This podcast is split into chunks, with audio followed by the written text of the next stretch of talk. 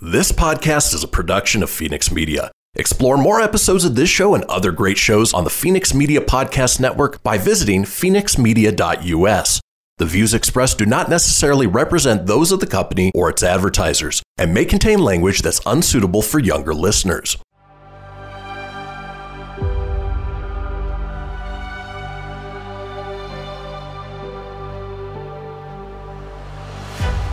Thank you for tuning in to Silver Age Heroes Radio Theater. I'm your host, Christian Phoenix. Now, growing up as a comic book fan of the 80s and 90s, I've always been fascinated with how storytellers translated these iconic heroes from the page to film, television, and radio. Long before we got the big budget CGI epics we enjoy today, children gathered around their radios to hear their favorite do gooders come to life with little more than their imaginations and these broadcasts from a time long forgotten. I invite you to gather around your radio for this presentation of Silver Age Heroes Radio Theater.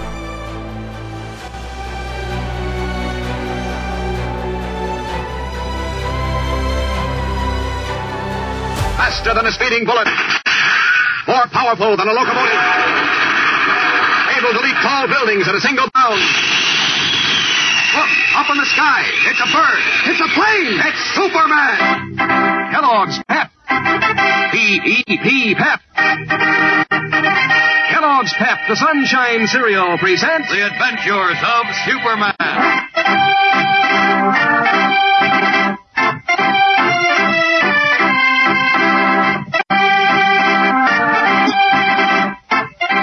Today, Superman is unaware that during his absence from St. Selmo, Lois Lane and Horatio Horn have walked once again into grave danger.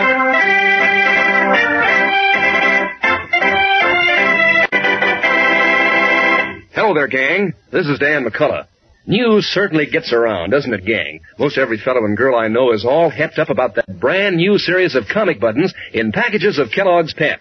One kid tells another until everybody's excited as anything. And for good reason. These new Pep comic buttons are something to cheer about. 18 new and different comic strip characters done up in full color on gleaming white buttons that look mighty nifty pinned on your jacket or dress or cap. And what a circus it is collecting them. You get the surprise of finding out which buttons inside every package of Pep you open, and you get the fun of swapping duplicates with your pals, too. You'll want to collect Mama Destros and Gravel Gertie, the uh, Winnie Winkle twins, Superman, and all the others. So remind Mom to get you plenty of Kellogg's Pep, because that's the only way you can get these new comic buttons. You don't send in any money, not even a box top, and you can't buy them anywhere. But there's an exciting prize in every package of that Sunshine cereal, Kellogg's Pep.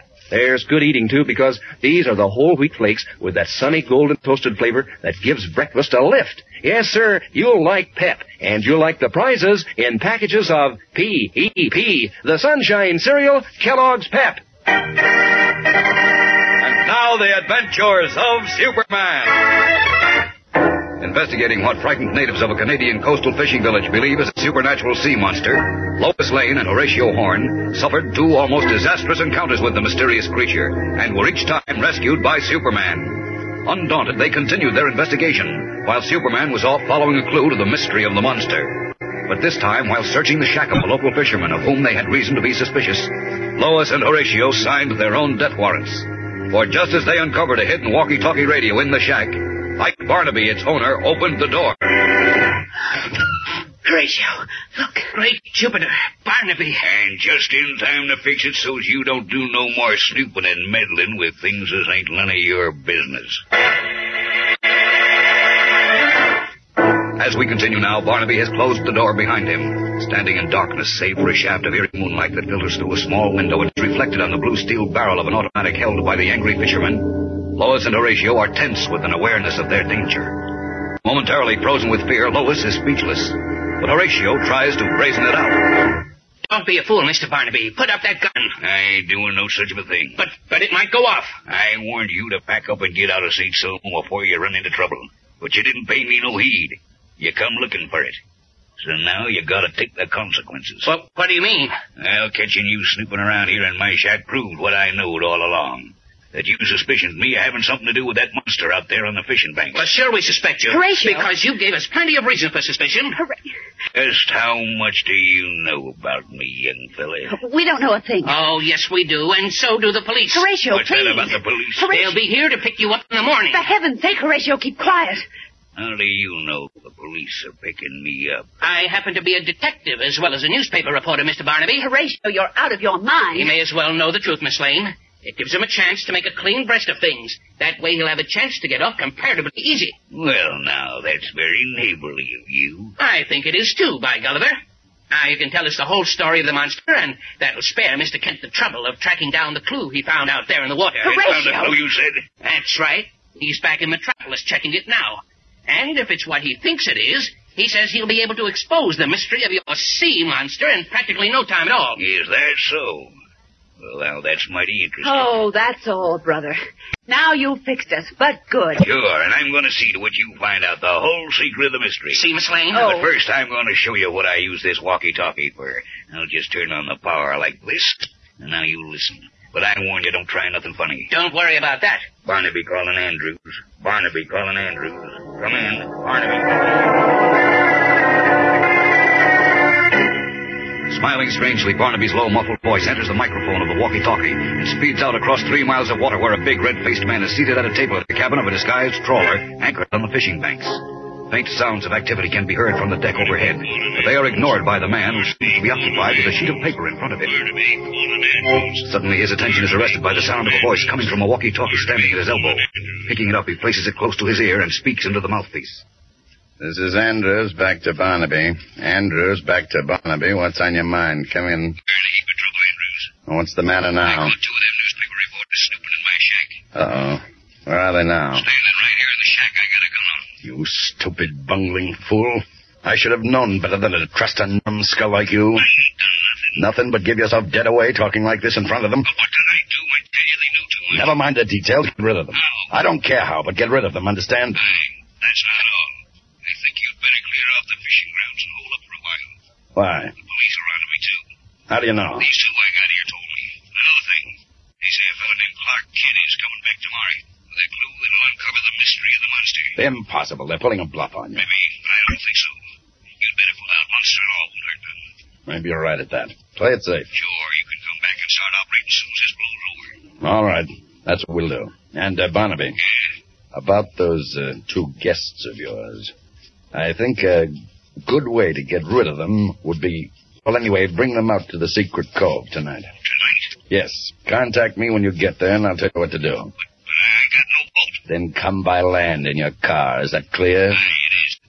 That's all then. See you later.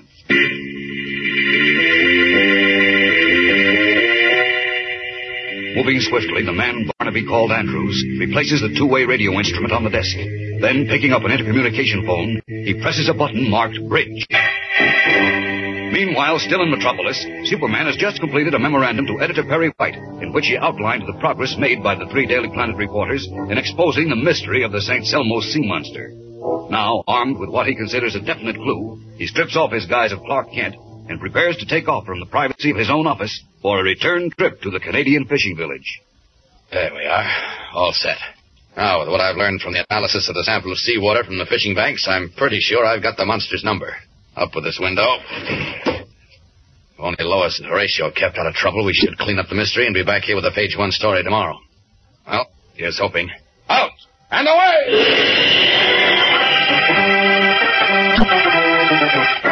Like a red and blue meteor, the man of steel streaks through the night sky and, traveling with the speed of light, arrives at St. Selmo within a few minutes. Then, resuming the guise of Clark Kent, he enters the fisherman's inn. As he passes the desk, a sudden impulse makes him stop and question the elderly clerk. Good evening. Evening, Mr. Kent. Something you want? Miss Lane and Mr. Horner in their rooms, I suppose. Oh, no, no, sir. They ain't. They've gone out. Oh, really? Yeah, so I'm going myself. Hmm. About how long ago would you say that was? Yeah, let me see. Uh, about an hour ago. I wouldn't worry none about them now. Listen, they went out looking for that there sea monster, that is. Well, anything's possible with those two. Eh, maybe they went for a walk along the beach, or maybe they're just sitting on the docks. Thanks. I'll have a look. See you later.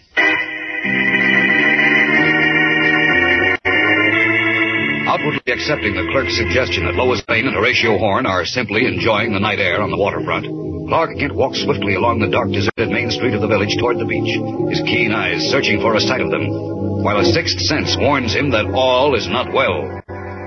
As Clark Kent searches vainly for them on the St. Elmo waterfront, Lois Lane and Horatio Horn, their hands bound, are riding in Mr. Barnaby's ancient car.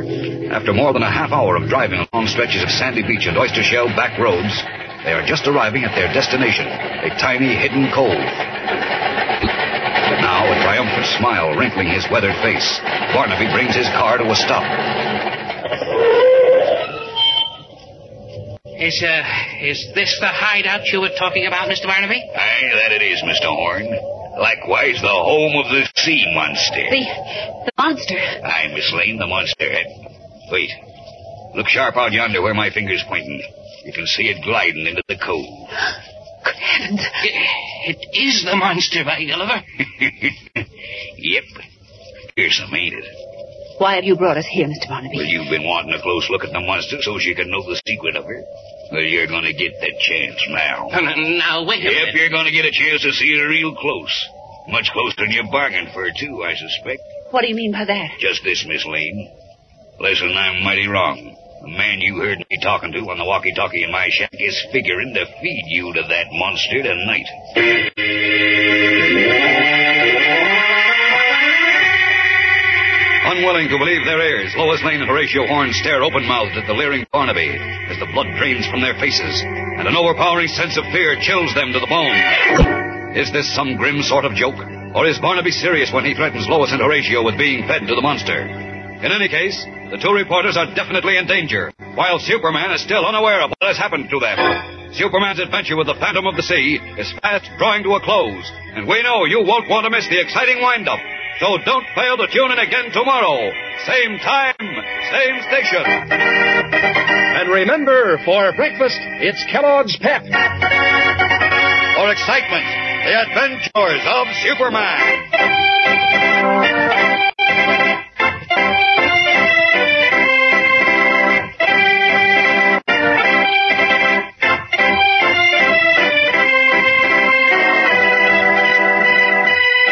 Superman is a copyrighted feature appearing in Superman DC comic magazines and is brought to you Monday through Friday at the same time by Kellogg's Pep, the Sunshine Cereal.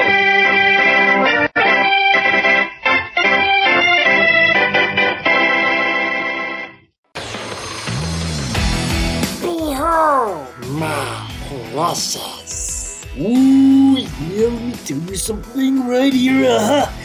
It's the Loot Crate subscription box, yeah, full of exclusive loot, fun surprises delivered to your door every month. Just pick up your favorite geeky genre, Daddy. From the original Loot Crate, the Loot Crate DX collectible boxes, dude! Cowabunga! To the Loot Gaming video game box. Woohoo! Yee-hoo! Wowzers! With crits starting as low as $11.99 per month, those are box just about for all collectors. To get your geek on, head over to phoenixmedia.us forward slash loot crate and claim your exclusive offer. That's F-E-N-I-X media.us forward slash loot crate. Great Scott! Snap into a Loot Crate, dig it? You're tuning in to Silver Age Heroes Radio Theater presented by Phoenix Media. Up in the sky, it's a bird, it's a plane. No, it's Superman. Faster than a speeding bullet. More powerful than a locomotive. Able to leap tall buildings at a single bound. Look, up in the sky. It's a bird. It's a plane. It's Superman. Kellogg's Pep. P-E-P Pep. Kellogg's Pep, the Sunshine Cereal, presents The adventures of Superman.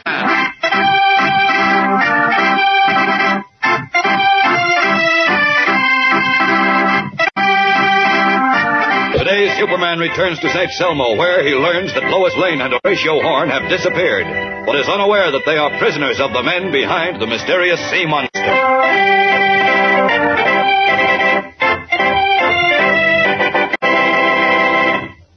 Hello there, gang. This is Dan McCullough. You've heard the news, haven't you? You know that Kellogg's Pep is putting out a brand new series of comic buttons. Sure, all the fellows and girls are mighty excited these days. It's such swell news that you can collect 18 new and different Pep comic buttons. Just like the ones that made such a hit with all the gang. Yes, sir, 18 new funny paper characters to collect and to wear pinned on your jacket or dress or cap. Comic buttons like Ma Winkle and A Breath of Breeze and Fat Stuff from Smiling Jack and Superman himself. You won't want to miss out on a single one of them. And you'd hate to miss the fun of trading duplicates with your pals, too. That's an exciting transaction every time. Believe me, everything about this brand new series of Pep comic buttons is exciting. Like the surprise you get when you open a new package of Kellogg's Pep. That's how you get these comic buttons, you know. You don't send in any money, not even a box stop, and you can't buy them anywhere. But you get a comic button in every package of Pep. And you get some mighty smooth eating, too, because Pep is strictly terrific when it comes to sunny, golden toasted flavor. That's the Sunshine Cereal Gang. P-E-P. Kellogg's Pep. And now the adventures of Superman. Ignoring ominous warnings to discontinue their efforts to solve the mystery of what the fishermen of St. Selmo believe is a supernatural sea monster, Lois Lane and Horatio Horn, Daily Planet correspondent and amateur detective, walk right into trouble. Trapped in the seaside shack of Ike Barnaby, a fisherman whom they had reason to suspect, Lois and Horatio were taken at gunpoint to a hidden cove by order of a man with whom Barnaby communicated via a walkie-talkie radio. As they reached the hideout, Barnaby stopped his car and pointed to a long black object that was just then sliding into the inky waters of the sheltered cove.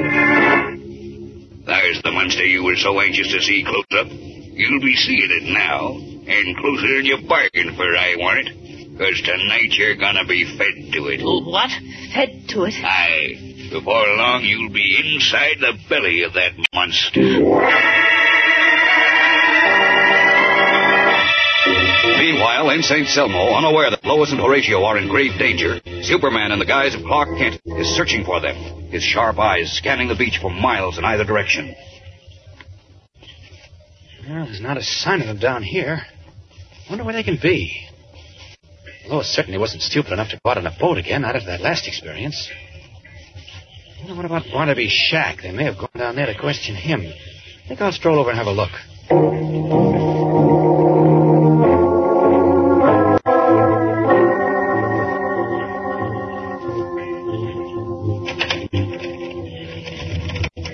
There's nobody home here, and the door's locked. I Wonder where Barnaby can be at this hour of the night. Could he gone somewhere with Lois and Horatio?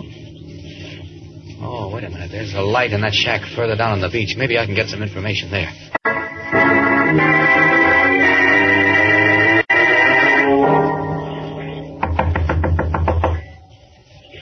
Looks like an old fisherman.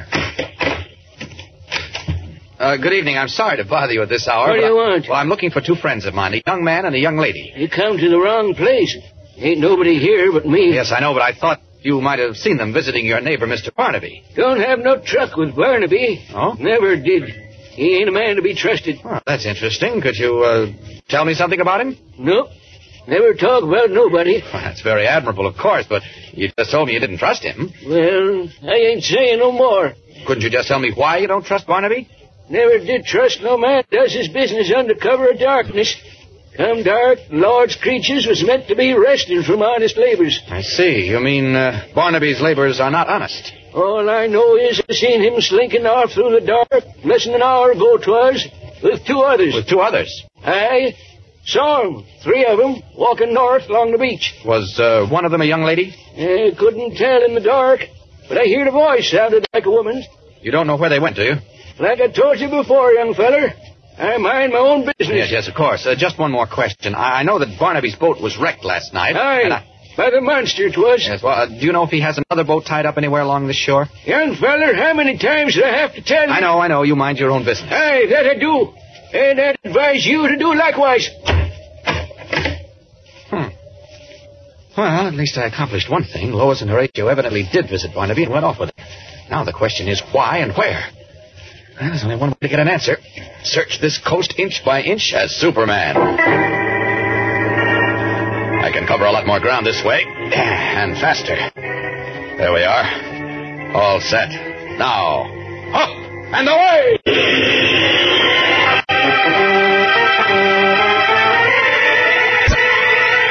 Steel streaks like a red and blue rocket along the desolate North Atlantic coast. The objects of his search are, as we know, Barnaby's prisoners in a secret hideaway on the beach of a tiny hidden cove. With their hands tied behind their backs, Lois and Horatio are seated on the dirt floor of a wooden shack. Apparently a warehouse, it is stacked to the ceiling with drums of gasoline and crude oil barely visible in the single ray of weak moonlight that filters in through a small barred window. Worried and frightened by Barnaby's threats, the two reporters are almost certain they will not live to see another dawn. Well, Horatio, it looks as if we've bitten off more than we can chew. Please, Miss uh, we're not done for yet. If this isn't it, I. I hope I never come any closer to it. Now, now. You know, while there's life. Oh, don't give me that while there's hope there's life routine again. Well, it's true. Maybe it isn't books, Horatio, but this isn't a book. This doesn't have to have a happy ending. Well, I, for one, am not giving up. Not by a long shot. Bravo. Any ideas on how we can get out of this? Mm, nothing practical, uh, that is, at the moment. There isn't much time, you know. I know. Uh, look, Miss Lane, what do you suppose Barnaby meant when he said they're going to uh, going to feed us to the monster? I don't know. But whatever he meant, I don't like it. Do you think there really is a living, breathing monster? Oh, please, Horatio. I must say it looked alive when we saw it swim into the Stop it, stop it, or I'll scream. I'm sorry, Miss Lane. I'm terribly sorry. I, I was just trying to take your mind off our troubles. Don't worry about my mind. I won't need it without a body. Yes, yes, you're quite right. But, but really, Miss Lane, just sitting here in the dark waiting for the end to come isn't very sensible. What else can we do with our hands tied behind our backs? Unfortunately, they didn't tie our ankles. At least we can walk around, which is what I'm going to do. I might find something. All you'll find in this shack are oil drums and packing cases, Horatio. One never can tell, Miss Lane. One never can tell. As Horatio Horn gropes in the darkness of their prison shack, ever hopeful of finding a way to break out, Barnaby is seated at a table in a nearby hut, where in the feeble rays of an oil-burning ship's lamp, he is talking into the mouthpiece of a walkie-talkie. I warn you, Mr. Andrews, you'd best up anchor and come into the cove before you run afoul of trouble. Don't worry, Barnaby. I know what I'm doing. Besides, we're practically finished out here. You are? Yes. Did you, did you find it? We found it, all right, and it's all aboard now. Good, good. But we want no loose ends floating around, understand? Aye. What do you want me to do? Since we have no further use for the, uh, the monster, we'll get rid of it. Those two reporters at the same time. Jehoshaphat, you, you mean that? Of course. But, but that's murder. You do as you're told, or instead of being cut in on this deal, you'll find yourself in the same boat with the reporters, and I do mean the same boat. Get it? I... All right. Now listen carefully. Here's what I want you to do. With the reporters into the monster. Then send it to the bottom and make sure it never comes up again.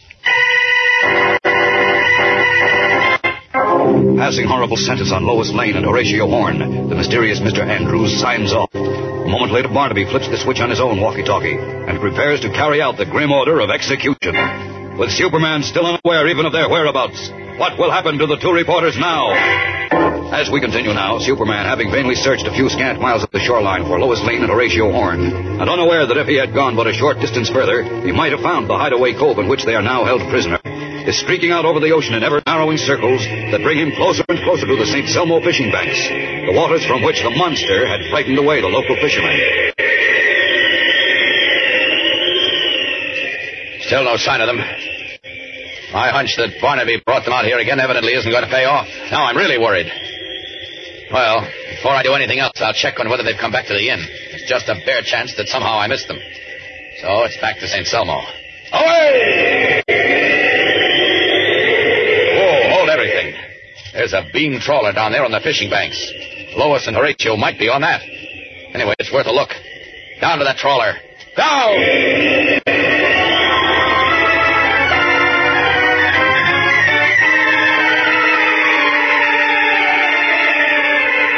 Plummeting downward like some huge bird of prey, Superman lands on the deck of the trawler to the utter amazement of its crew. What will happen when the Man of Steel discovers that Lois Lane and Horatio Horn are not aboard the boat? Will he discover that what appears to be an innocent fishing trawler holds the secret of the sea monster? And more important, will he learn that from this boat was just given the order to place Lois and Horatio in the mysterious monster and send it to the bottom of the sea? Will he learn it in time? Superman's adventure with the Phantom of the Sea is fast drawing to a smashing action-packed climax, gang. So don't miss a minute of it. Be sure to tune in again tomorrow. Same time, same station. And remember, for breakfast, it's Kellogg's Pep. for excitement. The Adventures of Superman.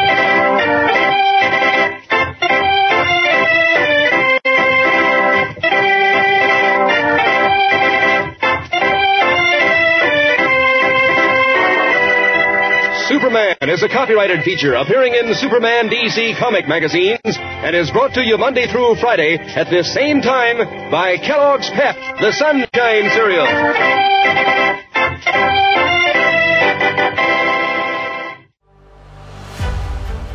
You're tuning in to Silver Age Heroes Radio Theater presented by Phoenix Media.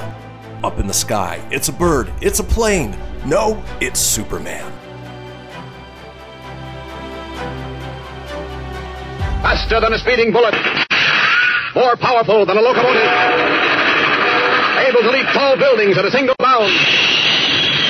Look, up in the sky. It's a bird. It's a plane. It's Superman. Kellogg's Pep.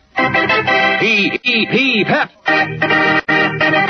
Kellogg's Pep, the Sunshine Cereal presents The Adventures of Superman.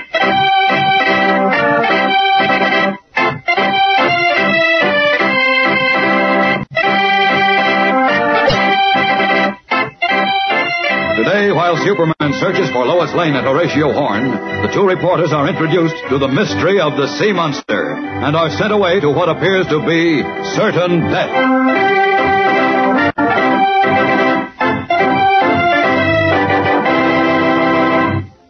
Hello there, gang. This is Dan McCullough. Boy, this has been a week, hasn't it, gang? With all the excitement on the Superman show and the news about that brand new series of comic buttons and packages of Kellogg's Pep.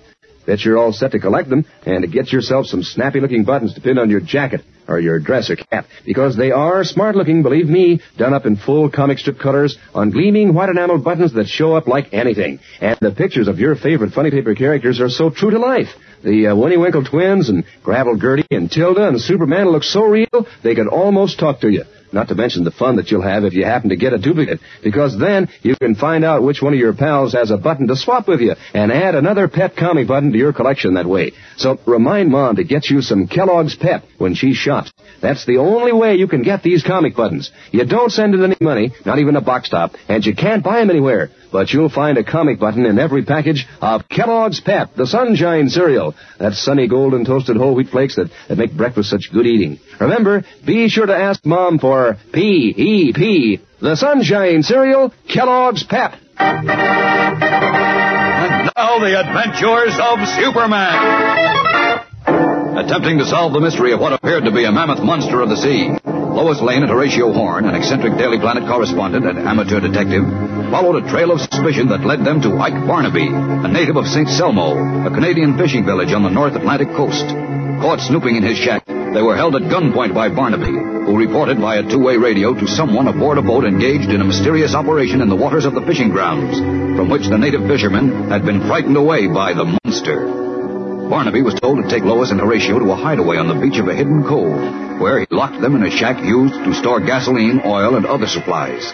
Then, again in radio contact with the boat, the skipper gave Barnaby a final order. Since our job here is finished, and we won't need the uh, monster anymore, I want you to put those two snooping reporters in it and send it to the bottom. And make sure it never comes up again. Meanwhile, Superman, searching for Lois and Horatio, spotted what appeared to be a fishing trawler some miles offshore. Innocently thinking that perhaps his friends were aboard the boat, he dropped to the deck, just as it hauled anchor and got under way. Listen. What's the matter, man? Giving up before you've caught any fish? What business is that of yours? Just curious. You're the skipper of this boat, I gather. That's right.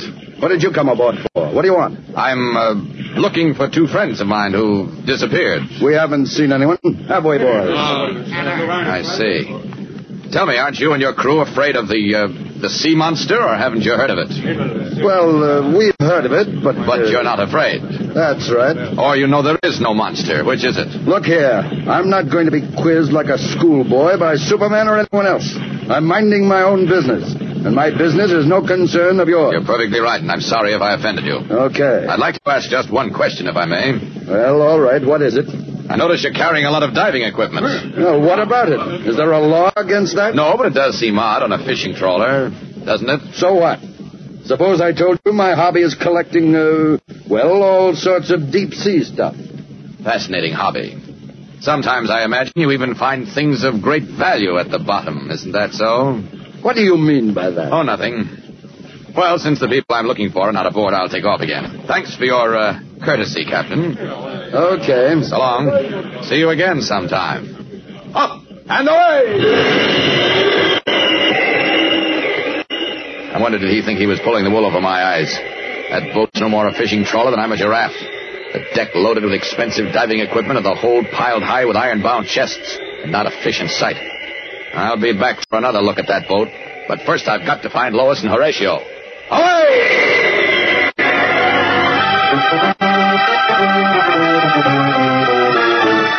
Certain that the fishing trawler is sailing under false colors, but unaware that it represents the solution to the mystery, Superman heads back to St. Selmo in search of Lois Lane and Horatio Horn. But meanwhile, Lois and Horatio, still locked in the dark wooden warehouse at the Cove hideout, have made what Horatio believes is an exciting and momentous discovery in an open packing box.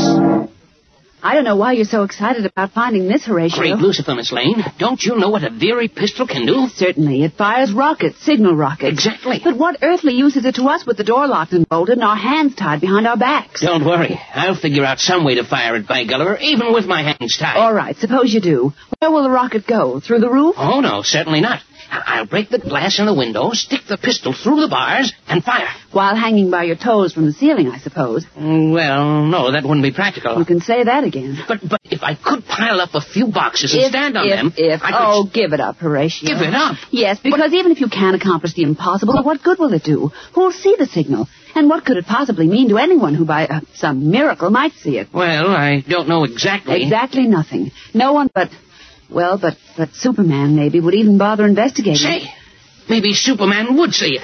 Optimistic. He did find us twice when the monster dumped us out of boats we'd hired, didn't Yes, he? but each time Clark Kent had asked him to look for us, or so he said. Well, maybe Mr. Kent's returned and... Wait, Miss Lane. What's the matter?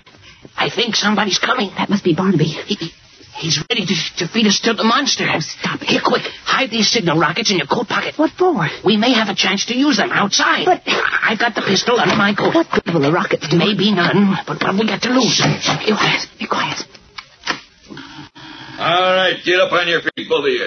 Get up, I said. Better do it. He's got a gun. All right. Now what? Come straight forward into the beam of this flashlight. And I warn you, keep walking. Don't try nothing funny. Where are you taking us, Mr. Barnaby? Hush up and get into that outboard motorboat tied up to the dock. We're going out to see the monster. Horatio. But once we cast off, if either of you gets a notion to jump overboard, I'll shoot you like sitting ducks.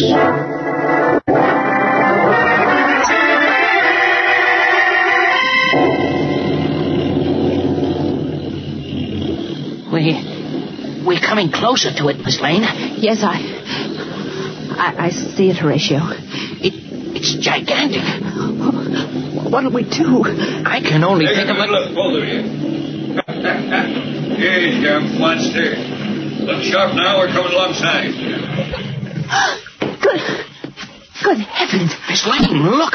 Up there on its back. A, a hatch. It's opening. Horatio. Great This is Lucifer. a- It- it's a submarine. The monster is a camouflage submarine.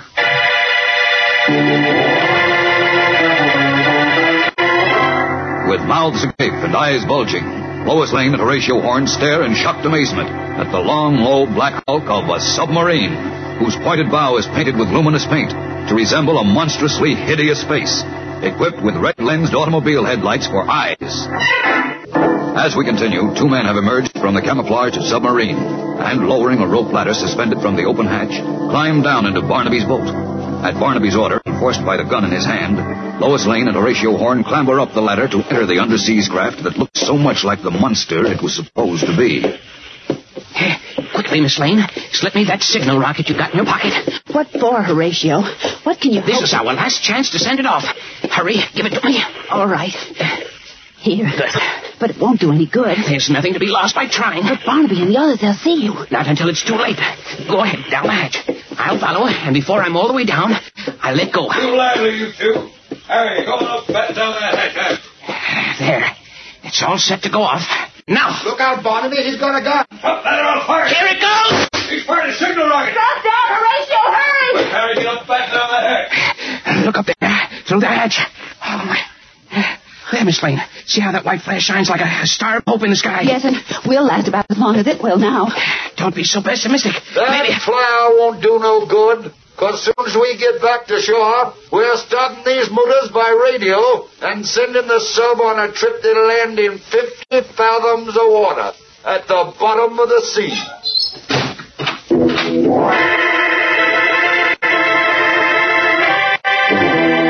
Realizing that the closing of the hatch overhead appears to definitely seal their doom, Lois Lane and Horatio Horn look at each other in dejected helplessness. Their only hope that someone saw and will investigate the signal flare Horatio fired into the sky. Meanwhile, Superman, still ranging the coastline in search of them, catches the gleam of what appears to be a falling star far to the north. Veering sharply, Superman speaks away toward the falling light, which by this time has almost disappeared. Will he find the monster-like submarine before it is sent to the bottom with Lois and Horatio? We'll know on Monday, gang, when we learn, too, why Barnaby and his henchmen made and used the submarine monster to frighten the fishermen of St. Selmo. Yes, the next action-packed episode brings this story to a smashing climax, so don't miss it. Be sure to tune in again Monday. Same time, same station. And remember, for breakfast, it's Kellogg's Pep. For excitement, the adventures of Superman.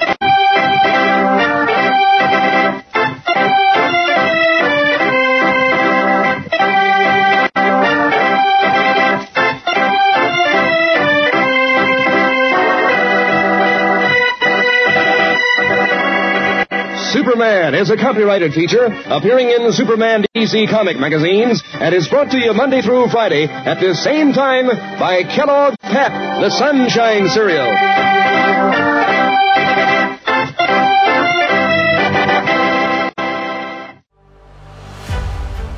You're tuning in to Silver Age Heroes Radio Theater presented by Phoenix Media. Up in the sky, it's a bird, it's a plane. No, it's Superman. Faster than a speeding bullet. More powerful than a locomotive. Able to leap tall buildings at a single bound. Look, up in the sky. It's a bird. It's a plane. It's Superman. Kellogg's Pep. P-E-P Pep. Kellogg's Pep, the Sunshine Cereal presents The Adventures of Superman.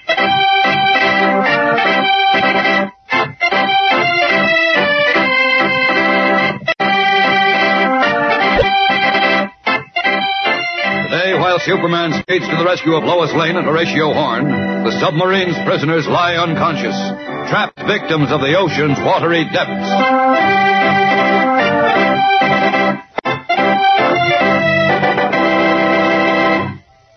They're new. They're different. They're exciting. They're a brand new series of comic buttons, one in every package of Kellogg's Pep. 18 different comic strip characters to wear pinned on your jacket or dress or cap. Get in on the fun of collecting them all. Winkle and Tiny Tim, Flat Top, Superman, and all the rest. Don't miss the thrill of swapping duplicates with your pals. And be sure to be around for the surprise when it's time to open a new package of Pep. You never know which button you'll find inside, but you do know it'll be a slick-looking job. A true-to-life picture of a famous funny paper character in full color on a gleaming white enamel button that you'll get a real kick out of adding to your collection. Now, here's the payoff. Here's how simple it is to get these Pep comic buttons. You don't have to send in any money, not even a box top. And you can't buy them anywhere. They come only as exclusive prizes, one in every package of Kellogg's Pep you open. And remember, too, when you open a package of Pep, that you're in for some terrifically good eating, because these toasted whole wheat flakes are packed with catchy sunshine flavor that puts come on in every bite. For prize eating and exciting prizes, get P-E-P, the sunshine cereal, Kellogg's Pep. Now, the adventures of Superman. When Lois Lane and Horatio Horn, a part-time Daily Planet correspondent and an amateur detective, set out to solve the mystery of a supernatural sea monster supposedly haunting the Canadian fishing village of St. Selmo, they had no idea the monster would turn out to be a cleverly camouflaged submarine. Why it was being used to frighten the fishermen of St. Selmo away from the fishing grounds is still a mystery. But neither Lois nor Horatio is in any position to solve it. Held at gunpoint by Ike Barnaby, a local resident who was evidently in on the mysterious plot, they were forced into the submarine, the hatch locked and bolted, and the steel monster sent out to sea via radio control. Its destination, the bottom of the ocean. However, a moment before the hatch was slammed shut, Horatio Horn succeeded in setting off a signal flare. Superman, ranging the coast in search of his friends, spotted the flare just as it dropped into the sea. Wheeling like a bird in flight, the man of steel streaked back to the spot. We find him now, hovering almost motionless, over the hidden cove from which the doomed submarine departed. That flare dropped into the water somewhere around here. All I can see is a cove leading out to the sea. Wait. Is that a shack down there on the shore? Yes, it is. And there are three men in it. Good Scott. One of them is Ike Barnaby. Down! Down! How far off is she, Ike? About a half a mile. She's heading down under now. Won't be long. What are they talking about? What's that radio control panel Barnaby's working at? Well, there's only one way to find out. Good evening, gentlemen. Superman. In person, Mr. Barnaby. Get away from that control panel. Charlie, stop. I'll get Isn't that asking a little too much of your friends, Barnaby? Relax, boys, or I'll tie you in a knot. Get out of the way. I'll stop it. Not with that little pea shooter, Barnaby. Try again. The bullets bounce off his chest. It's about time you knew that. No, your knife. Oh, no, Joe. Bad little boy shouldn't play with knives. Hold me like that. I didn't do nothing. I'm going to make sure you don't. Sweet dreams, Joe. All right, Charlie, you're next. You pay for this. You got no right questioning here. It isn't a matter of right and wrong anymore, Barnaby. You've had things your way entirely too long. Now I'm going to get them my way. You'll get nothing. What? Why did you smash that radio control panel? Answer me. I ain't talking. You'll talk or I'll know the reason why. Get away from me. Get away! Up to now, Barnaby, I've always pulled my punches in dealing with people like you because I realize that criminals have sick minds. But your mind is not sick. You went into this with your eyes open. You spread the most vicious poison known to mankind, the poison of fear. I don't know why you did it or with whom you're working, but this much I do know. I'll give you exactly 60 seconds to tell me what you've done with Miss Lane and Mr. Horn. Yeah. 60 seconds. If you haven't told me by then, I'll show you what it means to be frightened.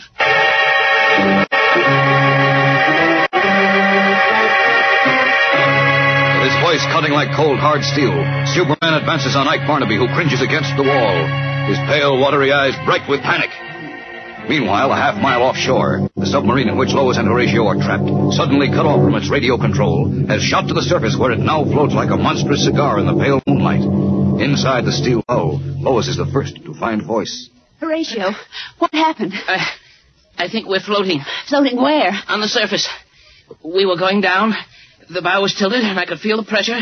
And then suddenly we shot up. You mean we're on top of the water? Yes, I, I think so. Wait, maybe I can make sure. Is there a piece of metal around? Well, the whole submarine is metal. No, I, I, I mean a loose piece. Oh, Horatio, this is no time to start experimenting. I'll take your word for it. No, wait, wait, wait, don't move. Sit perfectly still. Hear that faint lapping of water and feel the slight motion from side to side? Yes. That proves it. We're floating on the surface. Well, just don't talk about it, Horatio. Do something. Get us out of this this sardine can. How can I? The hatch is bolted from the outside. Is that the only way out? Uh, let me think. Well, I- I'm thinking. in the meantime, the air is getting foul in here. We won't be able to breathe soon. The torpedo tubes. The what? The torpedo tubes. We can crawl out through the torpedo tubes. Where are they? Probably in the bow. Oh. You stay here. I'll see if I can find them. Uh, Be careful, Horatio. don't you worry. You just relax. Relax. With every nerve in my body snapping like a rubber band. Horatio, are you all right? I think I've got them. The torpedo tubes? Yes. I'll know in a minute as soon as I get this thing open. It sure is tight. Can I help you? No, no. I think I can. Horatio! What happened? I opened the wrong thing. Water is pouring in. Well, close it! Hurry! I can't. It's too much pressure. Out with you, Miss Lane. We're going to drown like rats.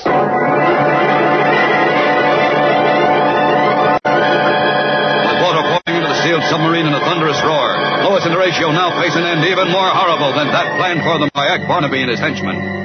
It will be only a matter of minutes before the steel hull becomes filled and sinks forever to the ocean bottom. Meanwhile, at the shack in the hidden cove, Superman, unaware that he is running a grim dace with death, towers over Ike Barnaby. Your time's getting short, Barnaby. Just a few more seconds. Unless you tell me what you've done with Miss Lane and Mr. Horn, you're going to suffer as no human being has ever suffered before. Go ahead. Kill me. Oh, no, it won't be as easy as all that. This won't be physical suffering. It'll be fear. Huh? The same poisonous fear you've been spreading, only much worse.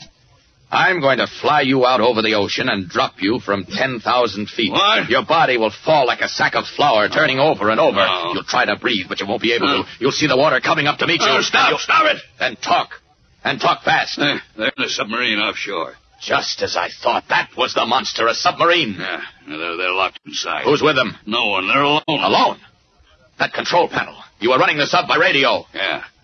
I sent it to the bottom. Why, you... It wasn't my idea. I was taking orders. We'll settle that later. Right now, you're going with me.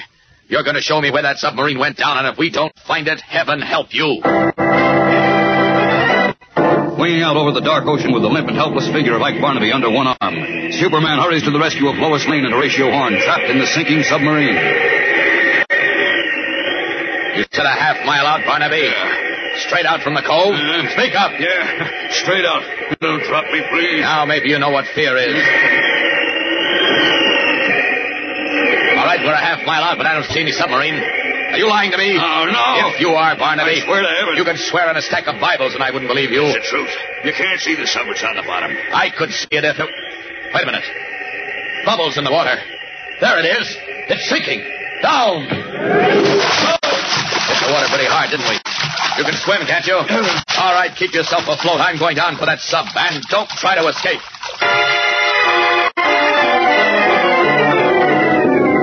Diving beneath the surface, Superman heads down, down, down through the murky depths, following the line of telltale bubbles streaming up from the sinking submarine. Schools of fish scatter in startled amazement as this strange man creature, his brilliant eyes piercing the ever-increasing darkness, cuts through the water like a blue and scarlet denizen of the deep.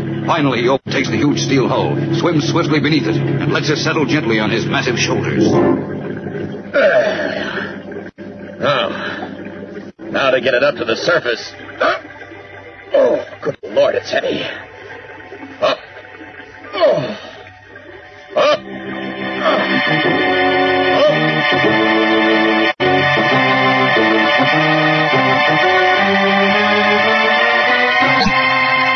every muscle in his powerful body, fighting not only against the tremendous weight of the water-filled submarine, but also the crushing pressure of the ocean depths.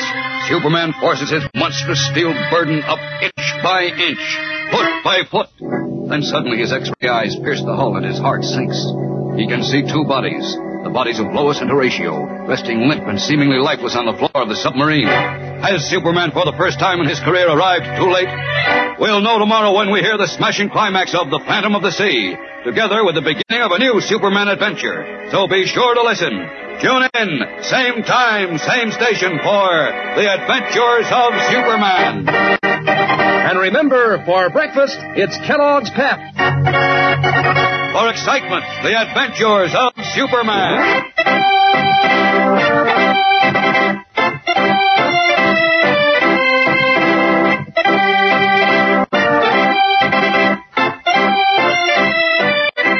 Superman is a copyrighted feature appearing in Superman DC comic magazines and is brought to you Monday through Friday at the same time by Kellogg's Pep, the Sunshine Cereal.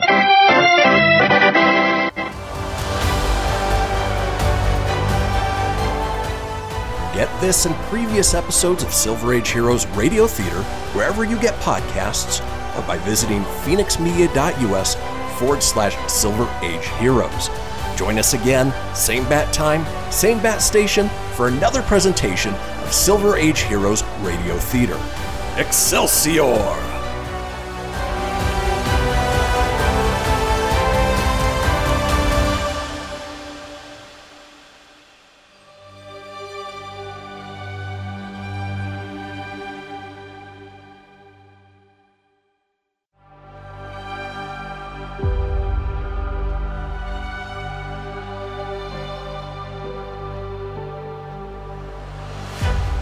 Thank you for tuning in to Silver Age Heroes Radio Theater.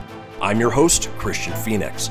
Now, growing up as a comic book fan of the 80s and 90s, I've always been fascinated with how storytellers translated these iconic heroes from the page to film, television, and radio. Long before we got the big budget CGI epics we enjoy today, children gathered around their radios to hear their favorite do gooders come to life with little more than their imaginations and these broadcasts from a time long forgotten. I invite you to gather around your radio for this presentation of Silver Age Heroes Radio Theater.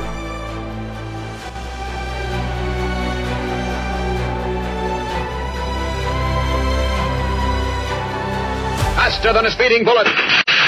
More powerful than a locomotive. Able to leap tall buildings at a single bound.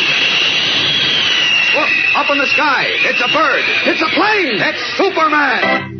Kellogg's Pep. P-E-P Pep. Kellogg's Pep, the Sunshine Cereal, presents The Adventures of Superman.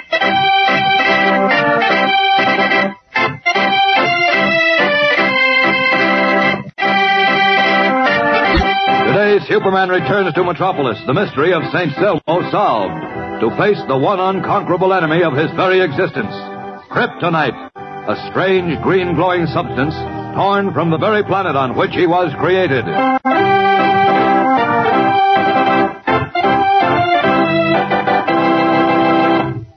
Don't take my word for it that the Pep comic buttons in this new series are knockouts. Get yourself a package of Kellogg's Pep and see for yourself. See the way those bright colors stand out against the gleaming white background. The clear, sharp outlines of the pictures of familiar comic strip favorites. And how true to life these funny paper characters are. Just like in the comic strips. Don't miss out on one of these 18 different buttons. Make sure that you collect Fat Stuff, Mama Destros, Little Joe, Superman, and all the rest. Get in on the fun when your friends swap duplicates. Sport your jacket or dress or cap with your collection of Pep comic buttons pinned on for everybody to see. And stick around when it's time to open a new package of Kellogg's Pep to find out which button's inside. That's the only way you can get these terrific prizes. You don't send in any money, not even a box top, and you can't buy them anywhere. But there's a comic button inside every package of that sunshine cereal, Kellogg's Pep. Pour yourself a bowl of those golden toasted whole wheat flakes every morning for breakfast. Get a load of that catchy sunshine flavor, the crisp freshness of this super delicious cereal. For prize eating and exciting prizes, get P-E-P, the sunshine cereal, Kellogg's Pep. And now, the adventures of Superman. Trapped in a water-filled submarine sinking to the bottom of the ocean, Lois Lane and Horatio Horn seemed to be doomed. But at the last moment, Superman forced a confession out of Ike Barnaby, the local fisherman who had been responsible for their predicament. Streaking out to sea, Superman located the sunken sub by a stream of bubbles rising to the surface. Then, diving down through the dark depths and calling on every ounce of his superhuman strength, he began forcing it to the surface. But halfway up, his X-ray eyes happened to pierce the steel hull and his heart sank. There, limp and seemingly lifeless on the floor of the submarine, were Lois and Horatio. Afraid that this time he had arrived too late, Superman leaped from the water with the massive submarine raised high above him and with Barnaby looped under one arm and headed for the village of St. Selmo. As we join him now, an hour later, the local doctor steps out of his office to find Superman now in the guise of Clark Kent, pacing the waiting room floor nervously. You can come in now, Mr. Kent. Are they all right? Yes, both recovered. Oh, good. Lois? Hello, Clark. Hello, Mr. Kent. Hello, Horatio. Oh, well, you two certainly had a close call. Yes, the doctor told us. But what about Barnaby and the submarine? Did you learn anything? Everything. The sub is on the beach, and all the townspeople are down there now looking at what they thought was a supernatural monster. Barnaby and Andrews and his crew are in the county jail. Who's Andrews? Andrews was conducting salvage operations in the waters around the fishing banks. He was trying to raise a German boat that had been sunk there during the war. A German boat? Uh huh. It seems that when things looked bad for the Nazis, one of their high mucky mucks, probably Goering, loaded a boat with gold and precious jewels and sent it to the Arctic where the stuff was supposed to be hidden. But never got there. It was sailing under false Allied colors, and a German submarine mistook it and sank it right off this shore. Jiminy. Andrews heard about it while he was a prisoner of war in a German concentration camp. And the moment he was released and discharged, he came back and began operations. But why did he try to frighten people away? Well, he knew he had no right to the treasure, so he camouflaged a submarine and turned it into a monster. And it worked. Until we got here. Uh, yes, Horatio, until you got here. Well, I- I'm glad it's over. Now what? Now I've chartered a plane. We're leaving for Metropolis in 20 minutes.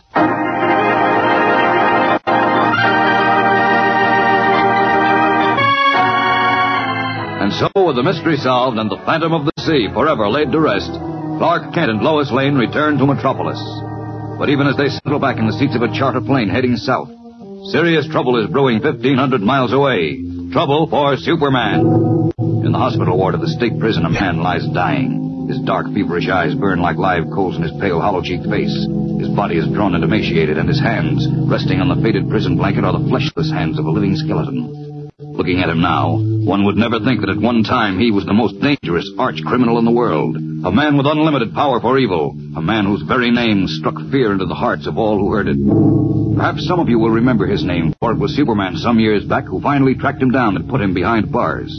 Then, too, it was a strange and curious name. What was it? The Laugher.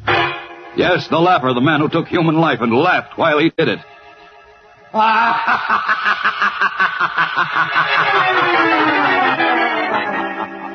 But now there is no laughter on his thin, pale lips as he motions to the hospital orderly seated beside the bed. The orderly, too, is a prisoner and a man we know. He is Big George Latimer, former political boss of the state, who, through Superman's efforts, was convicted and sentenced to a year in prison. He leans over the bed as the laugher speaks. There's something I want to tell you. I better do it before it's too late. Yes? It's it's about Superman. What about him? He put both of us here, so we owe him something, don't we? I don't know about you, but I owe him plenty. All the good it'll do me. Well, that's what I want to tell you. You'll get a chance to pay him back. You can pay him back for me, too. How? With the kryptonite. The what? The kryptonite. It's the only thing that has any power over Superman. I'd better get the doctor. No, no, wait, wait. Listen to me. I know what I'm saying. Sounds crazy, but it isn't. Just listen. All right, go ahead. Superman came from another planet. A planet called Krypton. Just before it exploded in space. A couple of years ago, a piece of the planet came to Earth like a meteor. It was picked up in a field. They kept it in a lead box at the Metropolis Museum until the Black Widow stole it. Look, Laugher, I don't think all this talking is good for you. Oh, don't be a fool. Listen to me. I haven't much time. And you're getting out soon, so I've got to tell you where it is. Sure, sure. Tell me, I'll get it. It's, it's in a small lead box. Gotta be careful with it. Glows with a greenish light, and if you touch it, you'll get burned. But as long as you have it, Superman can't get near you. Why not? Because it robs him of all his strength. It makes him weak and helpless. Who told you all this? Nobody, nobody told me. I, I saw it. Saw it with my own eyes. What's the stuff called? Kryptonite. It's a small piece of the planet Krypton. And when he gets close to it here on Earth, it robs him of his strength. Good Lord. That's true. It is true, every word of it. Now listen, listen. Superman has some connection with a man named Kent. He's a reporter on The Daily Planet. Clark Kent, I know him. All right. You can get to Superman through him. I don't know how, but you get... Oh, What's the matter? that pain. My chest. It's getting worse. Quick. Tell me where to find the, the kryptonite. The, the golden slipper nightclub. Ask for Eddie. I, I, I wrote to him, told him you were coming. He'll give you the box. It's all wrapped up. Golden slipper. Eddie. Yes.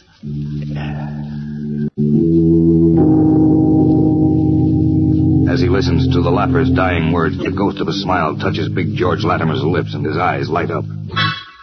This is true. I'll be on top of the world again. Kryptonite. Golden slipper. Eddie. A week has gone by since the strange conversation that ended in death took place in the hospital ward of the state prison. During that time, Big George Latimer, having served his sentence, has been released. We find him now seated in Clark Kent's office at the Daily Planet. Surprised to see me here, aren't you, Kent? Didn't think I'd have nerve enough to face you. Oh, no one has ever questioned your nerve, Latimer. What do you want? Oh, nothing very much.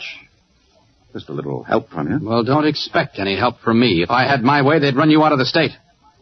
Tell me, Kent, what have you got against me? The same thing I've got against anyone who pushes people around, particularly little people who can't fight back.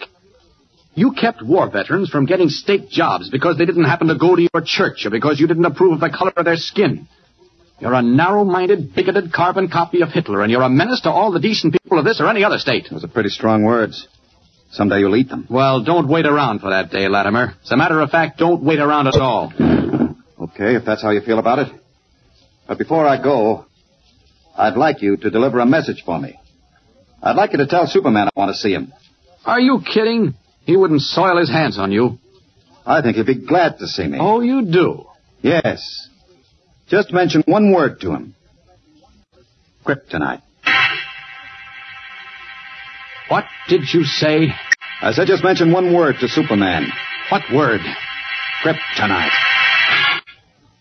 Sit down, Latimer. I'm all through. No, you're not. Sit down. Cut it out, Kent. I don't want any trouble with you. You came here looking for trouble, and you're going to get it. Now, what do you know about kryptonite? Nothing. I don't know anything. You're lying. Now, out with it. All right. If you want to know, I'll tell you. I've got the only piece of kryptonite in the world. What? And you know what it can do. It can control Superman. You hear me? It can control Superman!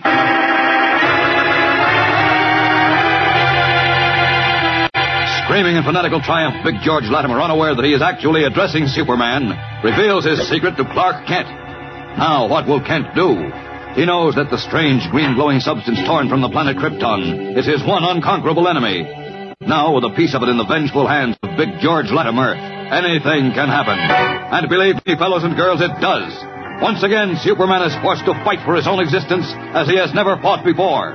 You won't want to miss a single word of this thrilling adventure as the Man of Steel tries every possible trick to destroy the kryptonite forever. So remember to listen again tomorrow and every day, Monday through Friday. Tune in, same time, same station. And remember, for breakfast, it's Kellogg's Pep. For excitement, the adventures of Superman.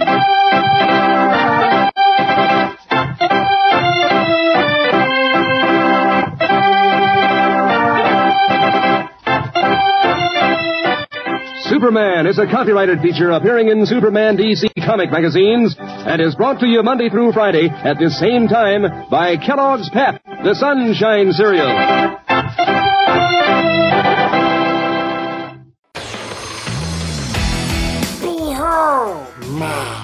Precious. Ooh, yeah, let me tell you something right here. Uh-huh. It's the Loot Crate subscription box, yeah, full of exclusive loot, fun surprises delivered to your door every month. Just pick up your favorite geeky genre, Daddy. From the original Loot Crate, the Loot Crate DX collectible boxes, dude! Cowabunga! To the Loot Gaming video game box. Woohoo! Yee-hoo! box. What's with kids today, huh? Wowzers! With crits starting as low as $11.99 per month, there's a box just about for all collectors in. To get your geek on, head over to phoenixmedia.us forward slash loot crate and claim your exclusive offer. That's F-E-N-I-X media.us forward slash loot crate. Great Scott! Snap into a Loot Crate, dig it? You're tuning in to Silver Age Heroes Radio Theater presented by Phoenix Media. Up in the sky, it's a bird, it's a plane. No, it's Superman. Faster than a speeding bullet. More powerful than a locomotive. Able to leap tall buildings at a single bound. Look, up in the sky. It's a bird. It's a plane. It's Superman. Kellogg's Pep. P-E-P Pep. Kellogg's Pep, the Sunshine Cereal presents The Adventures of Superman.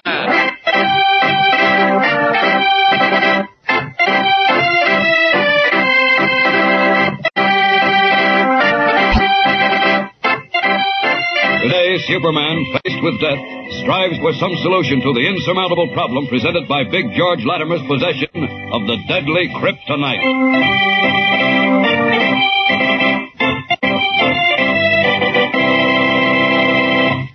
For prize eating and exciting prizes, get P-E-P, the Sunshine Cereal, Kellogg's Pep. That's right, Pep's the prize package that brings you comic buttons of a brand new series to collect and to swap duplicates with your friends. Don't miss out. Here's just a few of the 18 famous comic strip characters in this new series. Little Joe, A Breath of Breeze, Tiny Tim, Tilda, Mama Destros, Fat Stuff, Auntie Blossom, Uncle Avery, and Superman. You've thought of them in the funny papers. You've talked about them, heard about them, read about them. Now Pep puts their pictures on gleaming, colorful buttons to wear pinned on your jacket or dress or cap. Get busy today. Give your collection a head start. Start off by making sure there's plenty of Kellogg's Pep in the house, because that's the only way to get these comic buttons. You can't buy them anywhere. You don't send in any money, not even a box top. They come only as prizes in packages of Kellogg's Pep. And Pep is in the exclusive class when it comes to good breakfast eating, too. It's called the Sunshine Cereal, loaded with catchy sunshine flavor that keeps your spoon digging in for more. Get a load of those super delicious whole wheat flakes tomorrow.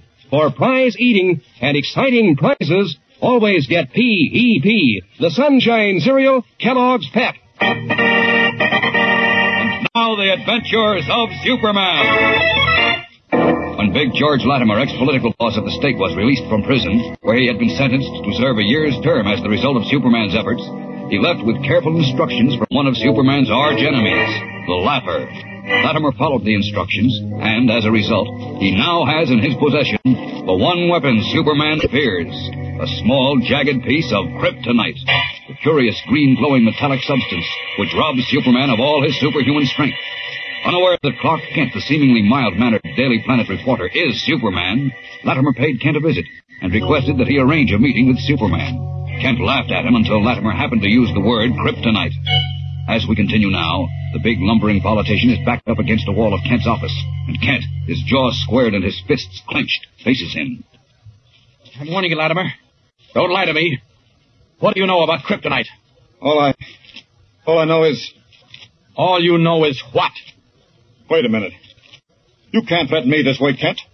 I haven't done anything to you. Never mind what I can or can't do. Answer my question. What do you know about kryptonite? I refuse to answer. Latimer, I swear to you. Let go my arm. You're hurting me. I'll do more than hurt you unless you start talking. Help! You Help! Help! What's going on?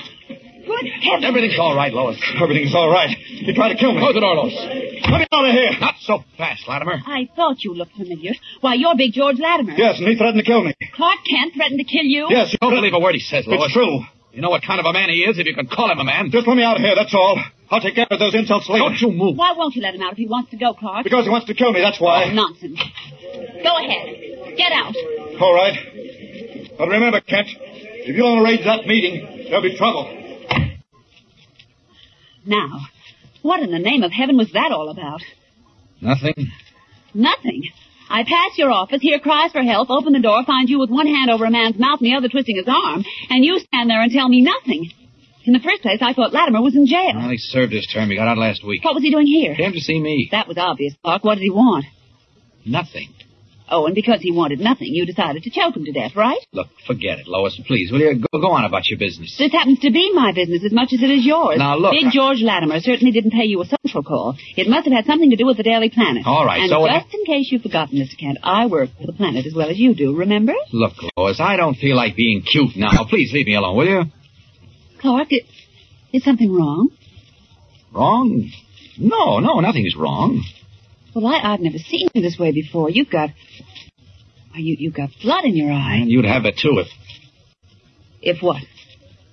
nothing. Oh, there goes that nothing routine again. What did Latimer want, Clark? I told yes, you. Yes, I know, nothing. That's right. Now, look, I, I've got some work to do, Lois, if you don't As mind. As it I- happens, I do mind. Something is bothering you, and I want to know what it is. Well, I can't tell you, so don't keep asking. Why not? Why not what? Why can't you tell me? Your phone's ringing. I don't want to talk to anyone. That's ridiculous. Clark Kent's office. Who's this? Uh, Lois Lane. Lois, what's the matter with Kent? Who's this? Perry White. Who do you think it is? Oh, I, I- I didn't recognize your voice, Chief. Where are you? In my office. Where do you think? Is everyone gone crazy around here? Where's Kent? He's here. Well, send him in to see me. This backpack was telling me some crazy story about Kent trying to kill a man. It's crazy, but it's true. I suggest you come in here, Chief. I don't want to see him, Lois. Should I come in there? I just think it'll be better.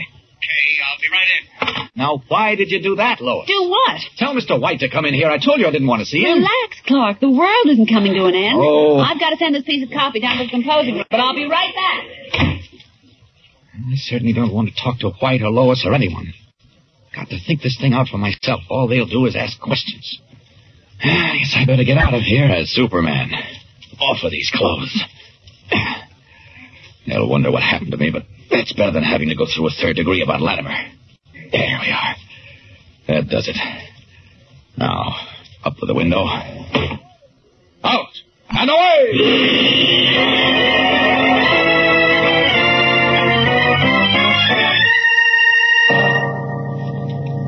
But, Chief, I tell you, I left him in here less than a minute ago. Well, he's not here now. What's the matter? The window.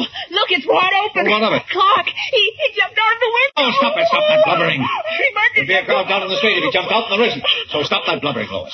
Well, well, that, Then where did he go? Oh, where does he always go when he's needed? Well, I, I would have seen him if he came out of the office. I was at Holbrook's desk just outside. All right, all right. He threw a pair of rings and flew out the window. Does that satisfy you? Don't shout at me. I didn't do anything. Who's shouting? You are. I am not.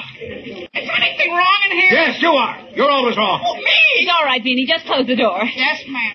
Golly. You shouted at him, too. Oh, he's always sticking his nose in where it doesn't belong. Now, what's this nonsense all about? Who was Kent trying to kill, or is this just another of Miss Backrack's pipe dreams? I don't know whether Clark intended to kill anyone, but I heard someone in this office crying for help, and when I came in, he had one hand over Latimer's mouth and the other Who's twisting... Latimer? You know, Big George Latimer. He was here in Kent's office? Yes. Well, what for? What did that snake in the grass ward healer want here? I don't know. Clark wouldn't tell me. He said it was nothing, but I've never seen him so enraged before. Why, he really looked as if he were ready to tear someone apart. Well, I can't think of a better person than Latimer for that. Oh, he's out of jail, huh? Evidently. Well, I wouldn't trust him as far as I can throw an elephant. I'll take it, Chief. Hello, Mr. Kent's office. Mr. Kent there? I'm sorry, he's gone out. Can you take a message for him? Certainly. Tell him Mr. Latimer called. It's Latimer, Chief. Uh, yes? What's he want? Shh. And tell him I'll give him until 10 o'clock tonight to take care of that little matter I discussed with him. Um, yes, um, what little matter? He knows. Tell him if he doesn't take care of it, there'll be trouble. Plenty of trouble.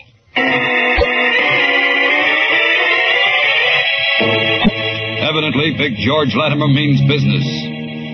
Forced to assume his true identity of Superman and leap out of the window of his 25th floor office in the Daily Planet building in order to avoid being questioned by Lois and Editor White, Clark Kent, unaware that Big George Latimer has called and given him until 10 o'clock that night to arrange a meeting with Superman, has sought the solitude of the woods, some miles from Metropolis, to gather his disturbed thoughts. We find him now strolling along a trail, still garbed in the red cape and blue costume of the Man of Steel, thinking aloud. If Latimer does have that last piece of kryptonite, the only one he could have gotten it from would have been the Laugher. Oh, but what's the difference where he got it or from whom? Fact is, he's got it. Or has he? It might all be a bluff. If it is, there's one easy solution. Face him and call the bluff. Yes, but suppose it's not a bluff. Suppose he's really got that last piece. Once he discovers what it does to me, I'm finished. He's out for blood. My blood, and he'll do anything to get it. The question is how to stop him. Meanwhile, back at the Daily Planet, Lois Lane and Perry White are trying desperately to locate Clark Kent. Still no answer to his apartment, Chief. I'll hang up and try again in ten minutes.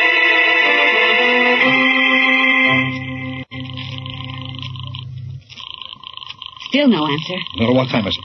Eight o'clock. I'll hang up. We've still got two hours.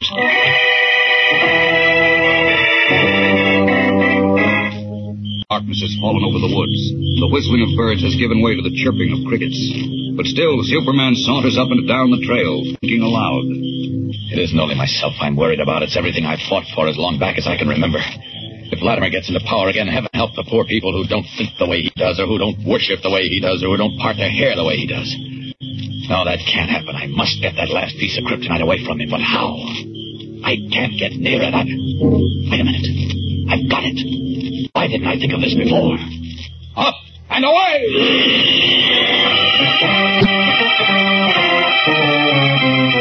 Suddenly struck with an idea, Superman leaped high into the air and streaks off into the gathering darkness.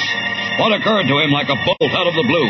A plan to get the kryptonite away from Big George Latimer? Whatever it is, he'd better work fast, because the deadline, 10 o'clock, is only a scant hour or so away. We don't know what Latimer plans to do at 10 o'clock, but neither do we know Superman's idea. We'll learn the answer to both questions in tomorrow's exciting episode, so be sure to listen. Tune in tomorrow, same time, same station. And remember, for breakfast, it's Kellogg's Pep. For excitement, the adventures of Superman.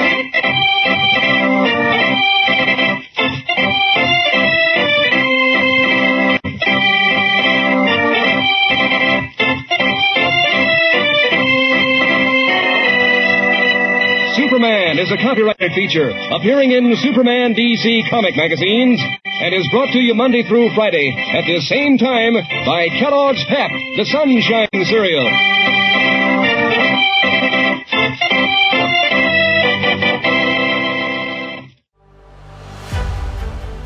You're tuning in to Silver Age Heroes Radio Theater presented by Phoenix Media. up in the sky. It's a bird. It's a plane. No, it's Superman. Faster than a speeding bullet. More powerful than a locomotive. Able to leap tall buildings at a single bound. Look, up in the sky. It's a bird. It's a plane. It's Superman. Kellogg's Pep. P-E-P Pep. Kellogg's Pep, the Sunshine Cereal, presents The Adventures of Superman.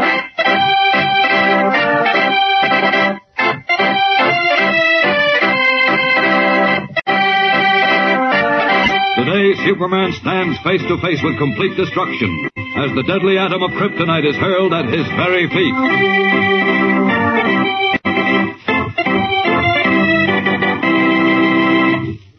Bet you can't name a fellow or girl in your block who's not on the lookout for those terrific new comic buttons in the new series Kellogg's Pep is putting out. Nobody wants to miss out. Anybody who's on the beam already has a start on the collection. These new Pep comic buttons are real humdingers. Bright colored, clear and sharp looking. They do a swell job of dressing up your jacket or dress or cap. But don't take my word for it. Get yourself a package of Kellogg's Pep and give a look-see. Get a load of Flat Top, Denny Dimwit, Tiny Tim, that rugged picture of Superman, and all the other 18 new and different comic buttons. Then get busy on your collection. It's easy to get these prizes. No trouble at all. You don't have to spend any of your allowance. Don't even send in a buck stop. Fact is, you can't buy these Pep comic buttons anywhere. They come only as prizes in packages of Kellogg's Pep. That's P-E-P, the Sunshine Cereal. Pep, the golden toasted whole wheat flakes with that catchy sunshine flavor. Kellogg's Pep, so good for you. Extra amounts of energy vitamin B1, plus good old sunshine vitamin D that helps build strong bones and teeth.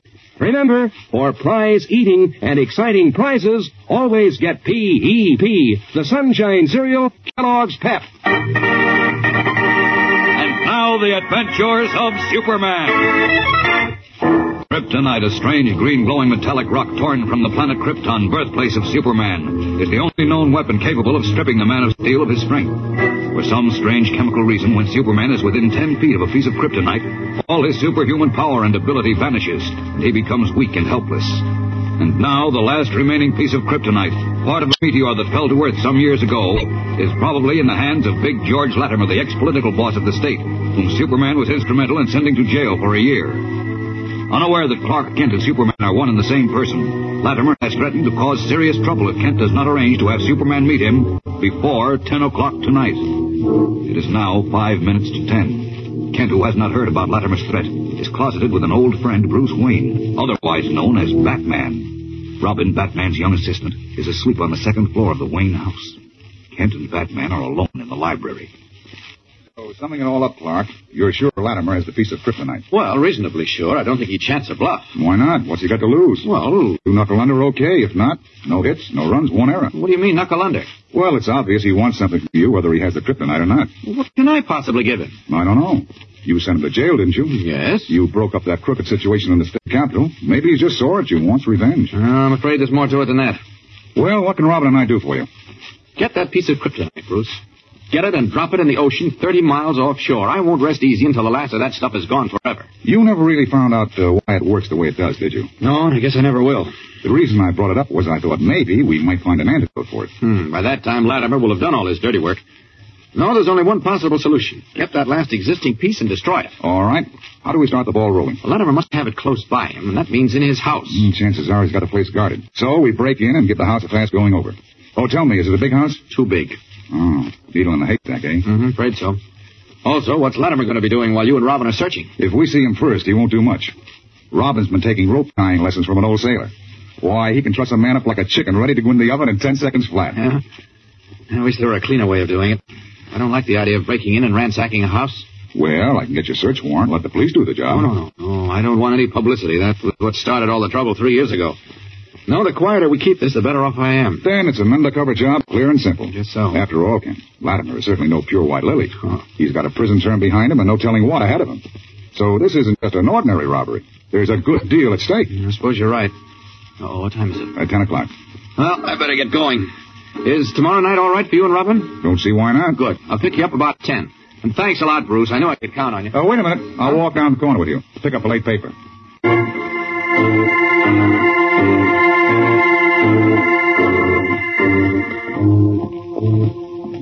Night Latimer's house then we're really in trouble, Clark. Well, I'd rather not think of that if you don't mind. Of course, it might mean Latimer hasn't got it. Maybe the laugher just told him the story and Latimer decided to capitalize. Evening, Mr. Wayne. Oh, hello, Riley. Taking your constitutional. Yes, down the corner for a paper. You know Clark Kent, don't you? Officer Riley. Best cop on the force. Hmm, I don't know Officer Riley, but I'm glad to. You say Clark Kent, Mr. Wayne? That's right. The Daily Planet Star reporter. Well, you must have heard of him. Sure, and I have, Mr. Wayne. To me sorrow. To your sorrow. That's not a very nice way to talk about a friend of mine, Riley. It isn't so much the talking, Mr. Wayne, that disturbs me. No, sir. It's the doing. Look, Riley, what's this all about? It gives me no pleasure, believe me, Mr. Wayne, to have to inform you that it is my solemn duty to put your friend, Mr. Kent, under arrest.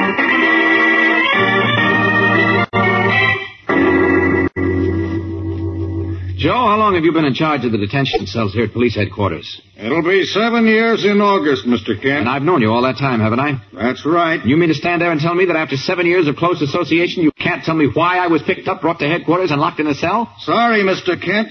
All I know is what they tell me. Oh. They didn't tell me nothing. But, Joe... You hit somebody, maybe? Of course not. I was walking along the street with my friend back, uh, Bruce Wayne when suddenly a cop named Riley arrested me for no good reason at all. Well, there must have been a reason, But I Mr. Kent. Nobody gets arrested without a reason. Well, I certainly wish someone would let me in on it. Oh, did you tell the sergeant I wanted to see Inspector Henderson? I told him What did he say? tomorrow morning. Tomorrow mo- Listen, if you think I'm going to spend a night in this cell, Joe, you're crazy. I don't know how you're going to get out. Well, I'll get out if I have to twist these bars into pretzels. Oh, now, Mr. Kent, you're not Superman. Oh, I'm not, huh? Now, look, Joe.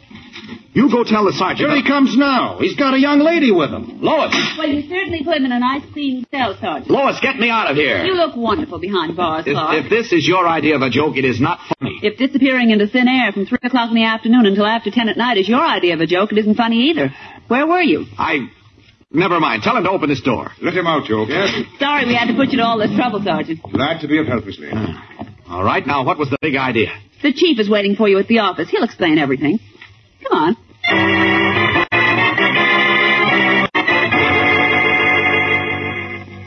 Yes, I had you picked up, Kent. At half past nine, I told the police to send a general alarm out for you. Any objections? Well, only that it's a peculiar way of getting in touch with anyone, having him thrown into jail. How else could we get to you to warn you that Latimer gave you until 10 o'clock to make some mysterious uh, arrangements? Uh, what arrangements was he talking about, Kent? Uh, nothing, Chief, nothing. Oh, there he goes with that nothing routine again. Now, here, Kent. I've had enough of this flim-flam. This is serious business. Latimer's charges can't be laughed off. Latimer's charges? What are you talking about? Apparently, he hasn't seen the early morning edition of the Daily Star, Chief. Show it to him. I'll read it to him. Uh, six-column head. Look at here. Latimer says Superman framed him. What? Oh, that's nothing. Listen to this. In an exclusive statement of the Daily Star, Big George Latimer, former political boss of the state, today accused Superman of having framed the evidence to send him to prison. That's ridiculous. Now, wait a minute. Latimer further states that Superman demanded the sum of $100,000 to keep quiet, and when the blackmail money was refused, concocted false evidence. Do you believe that? Of course not. Except for one thing. What? Read the last paragraph, Chief. Let's see. Uh, yes, here it is. Latimer will address a mass meeting in the Metropolis Auditorium tomorrow night, and he challenges Superman to appear on the same platform with him and deny his charges. That's what we don't understand. How can Latimer have the nerve to invite Superman to appear and... Clark? What's the matter? I. Clark? I don't feel well. Good grief, you. Well, you're as pale as a ghost. Yes, and with good reason, Mr. White. For now Kent knows Latimer's diabolical plan. How can Superman possibly appear on the same platform with the man who has the last piece of deadly kryptonite? And yet, if he fails to appear, everyone will believe Latimer. What can he do? Challenged by Big George Latimer to appear on the same platform with him and denied charges that he not only tried to blackmail Latimer, but framed evidence against him, Superman is on the spot. Latimer, he is certain, has the last remaining piece of kryptonite which robs Superman of his strength. However, if he fails to appear, the public will believe Latimer's charges are true. But if he does appear, Latimer will have him in his control. As we continue now, it is after midnight. In a desperate attempt to forestall the crooked political boss, Kent, in his true guise of Superman, is hovering over Latimer's big stone house on Metropolis Heights. There he is. Fast asleep in the large bedroom at the front of the house. If I can surprise him, I may have a chance. It's risky, but I can't help it. Down!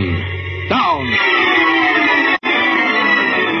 Dropping to the sill of one of the three windows of Latimer's bedroom, Superman gently raises the sash. Suddenly, just at the moment when the window opening is large enough for Superman to climb through, Latimer awakens and sits bolt upright in bed. Who's there? Superman remains motionless, not a muscle of his body moving. Again, the voice cries out. Who's there? Superman's eyes, as sharp and clear in darkness as they are in daylight, sweep the room. Suddenly he stiffens. There on the night table next to Latimer's bed is a small lead box. He tenses himself to leap into the room, but just then, Latimer reaches out and snaps on the light. For a timeless moment, Superman is framed in the sudden brilliance. But it is long enough for Latimer to act. Sweeping his hand across the night table, he hurls the leaden box to the floor. Strikes. The cover opens. And the jagged piece of kryptonite rolls out on the rug, glowing with a peculiar greenish light. What will happen? Is Superman out of range of the deadly kryptonite? Or has he been caught and held powerless? This is a tense and tragic moment in Superman's life. So be sure to listen tomorrow to learn what happens for another thrilling episode in the adventures of Superman. Don't fail to tune in again tomorrow. Same time, same station. And remember, for breakfast, it's Kellogg's Pep. For excitement, the adventures of Superman.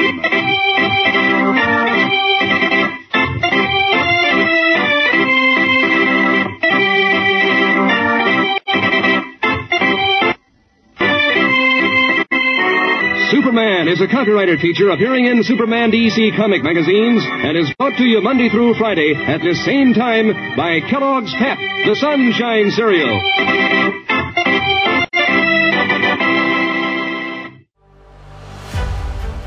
You're tuning in to Silver Age Heroes Radio Theater presented by Phoenix Media. Up in the sky, it's a bird, it's a plane. No, it's Superman. Faster than a speeding bullet. More powerful than a locomotive. Able to leap tall buildings in a single bound. Look, up in the sky. It's a bird. It's a plane. It's Superman. Kellogg's Pep. P-E-P Pep. Kellogg's Pep, the Sunshine Cereal presents The Adventures of Superman.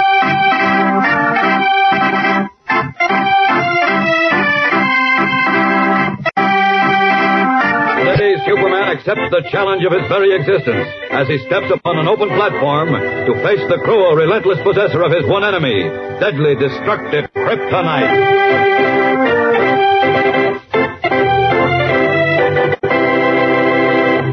All right, everybody. Here's where we come up with a super special offer from that super delicious cereal, Kellogg's Pep. Want a big silver keychain to hook into your pocket or belt? I mean a man-sized keychain, over 17 inches long and all out good looking. And to jingle on that keychain, 12 lucky pieces. Silvery small scale models of a skull and crossbones, for instance, a football, a Scotty dog, a locomotive, binoculars, 12 lucky pieces in all. Each an actual small scale model that's fun to jingle around. That's Pep's exciting offer. A handsome keychain and 12 lucky pieces to twirl and jingle on your chain. Now then, to get your keychain, just send in a Pep box top and 15 cents. That's a nickel and a dime plus a Pep box top. And for each of the lucky pieces you want, you send one Pep box top and only one dime plus the names of the lucky pieces you want, like the skull and crossbones or the football.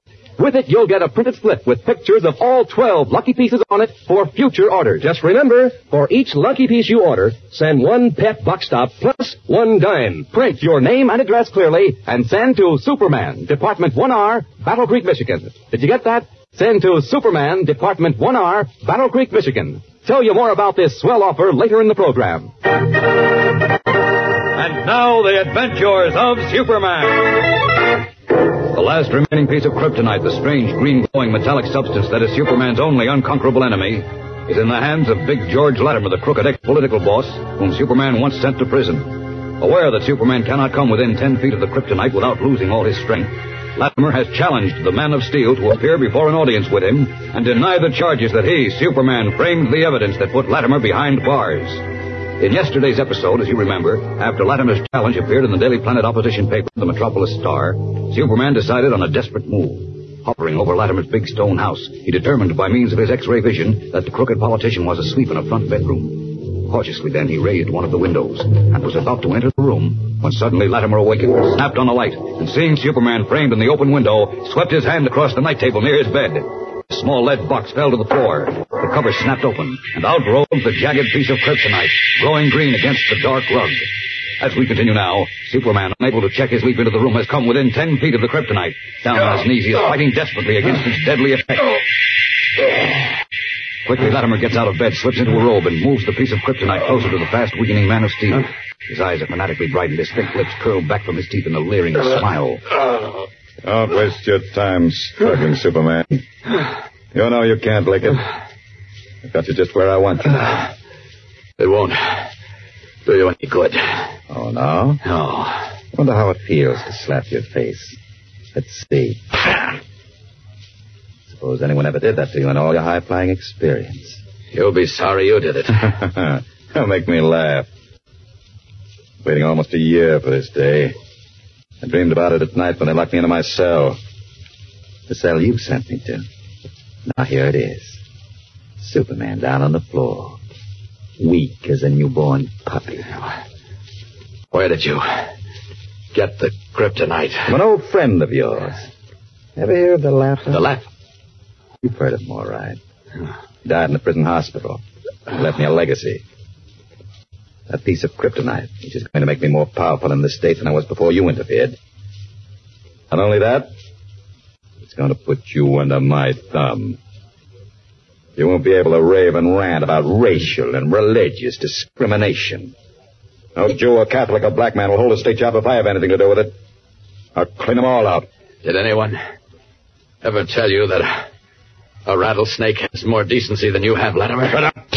Earl. One thing you can't do, Latimer, is hurt me.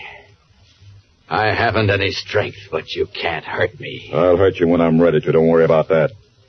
For the time being, I want to use you. Prove to the people of the state that I was framed by you. That won't be so easy. Like rolling off a log. Tomorrow night, I'm addressing a mass meeting at the auditorium. I challenged you to appear on the same platform with me and deny my charges. You won't appear. You don't dare appear. Because I'll have the kryptonite with me, and you certainly wouldn't want to collapse in front of 2,000 people. So what happens? You fail to show up to answer my charges. That means I am telling the truth. I was willing to face you, but you're not willing to face me. You're, you're crazy if you think the public will fall for that. I've been a politician long enough to know the public falls for anything you sell them. And I'm going to sell them into believing that you're a blackmailer and a thief. What are you... What are you planning to do with me? This will surprise you, no doubt. I'm going to let you go, yes. Right now, you're more valuable to me alive and free. I'll move the kryptonite back so you can regain your strength. Then you can leave the way you came, out the window. Hey, how's that? Oh. Careful now. Don't try any tricks. Standing right over the kryptonite. You know what'll happen if you come near me. Now get up on your feet. Ah. Don't be a fool, Latimer. You know what happens to people who misuse power? It won't happen to me. That's what your friend Hitler said, and Mussolini, and Goering, and Himmler. I'm not interested in what anyone said. Get out now before I change my mind and bring you down to your knees again. All right, but I'm warning you. You can't win playing the game the way you're trying to play it. As long as I've got you where I want you, nothing else worries me. The trick, Latimer, is to keep me where you want me. Out and away!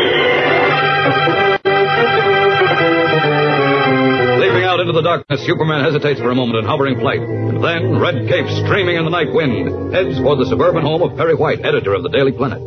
Minutes later, he faces the gray-haired editor. Sorry to have to disturb you at this hour, Mr. White, but... I'm glad you did. Now maybe we can get some things cleared up. Now, this business with Big George Latimer is serious. Not only are you on a spot, but the planet is, too. We backed you when you broke up Latimer's hold in the state capitol and sent him to prison, you know. You're not sorry, are you? Of course not. The charges he's made have to be answered, which I assume you'll do. That's exactly why I'm here, to give you a statement. A statement isn't enough, Superman. What? Latimer challenged you to appear at the Metropolis Auditorium tomorrow night and deny his charges. And that's what you'll have to do. Why? Why is that necessary? Latimer accuses you of framing evidence against him and attempting to blackmail him. Well? Aren't accusations of that kind important enough for you to deny in person? Yes, of course, but... Uh, but what? Well, there are some things, Mr. White, that are difficult to explain. Not if they're on the level. You don't think for a moment that, that Latimer's telling the truth? All I know is that if you don't appear, a lot of people are going to think so. Well, I know this sounds peculiar, but in this case, no one would believe the truth. You've got to stand behind me, Mr. White. You've got to trust me. I'm going to do everything in my power to work this out. But until then, please don't let me down.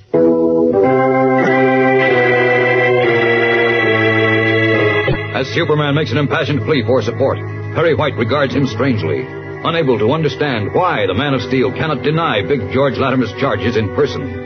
In that moment, a tiny seed of suspicion plants itself in the editor's mind. the horrible suspicion that Latimer's accusations may be true. It is the following evening. The Metropolis Auditorium is packed to the rafters with people who have come to witness, they hope, the personal appearance of Superman to deny Big George Latimer's slanderous charges. Perry White, Lois Lane, and Clark Kent are in the audience as Latimer walks out on the stage to be greeted by a mixture of applause and boos. Hear the booing, Chief? Yeah, there isn't enough of it, Lois. Some of them are applauding. Hey, what's the matter with you, Kent? Huh? Why don't you go home and go to sleep if you're tired, Clark? Uh, I'm not tired. I'm, I'm just thinking. Thinking about what? Quiet, Lois. I want to thank each and every one of you for being here tonight. The end is a fair play. Fair play. That's a hot It's no secret, and I do not intend to make it a secret, that I recently served a term in the state prison on charges brought against me by Superman of the Daily Planet newspaper. Those charges, ladies and gentlemen, were false. How do you like that? I was maliciously framed by Superman of the Daily Planet, and I can prove it.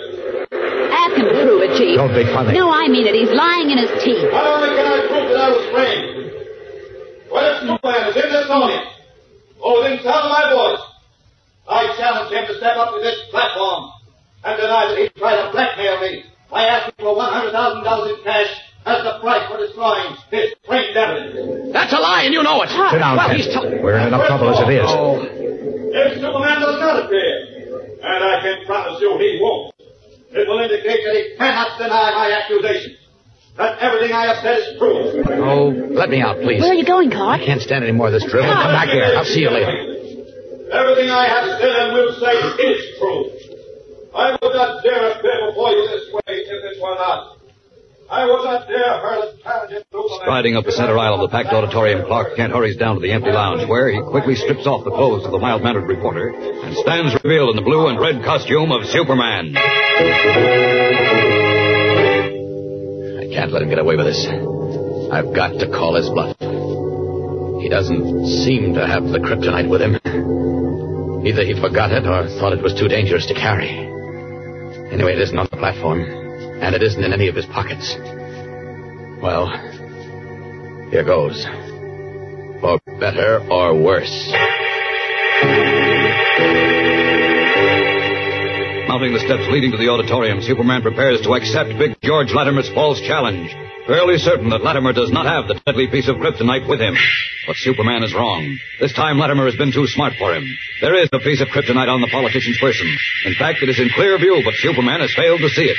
The question now is, will he see it before he steps up on the platform? Fellows and girls, Monday's episode is super tense and super exciting as the Man of Steel runs the risk of collapsing in front of thousands of people. Don't miss it whatever you do.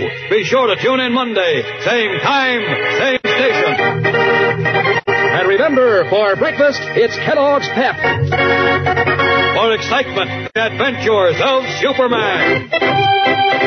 Superman is a copyrighted feature appearing in Superman DC comic magazines and is brought to you Monday through Friday at the same time by Kellogg's Pep, the Sunshine Cereal. Get this and previous episodes of Silver Age Heroes Radio Theater wherever you get podcasts or by visiting phoenixmedia.us forward slash Silver Age Heroes. Join us again, same bat time, same bat station, for another presentation Silver Age Heroes Radio Theater. Excelsior!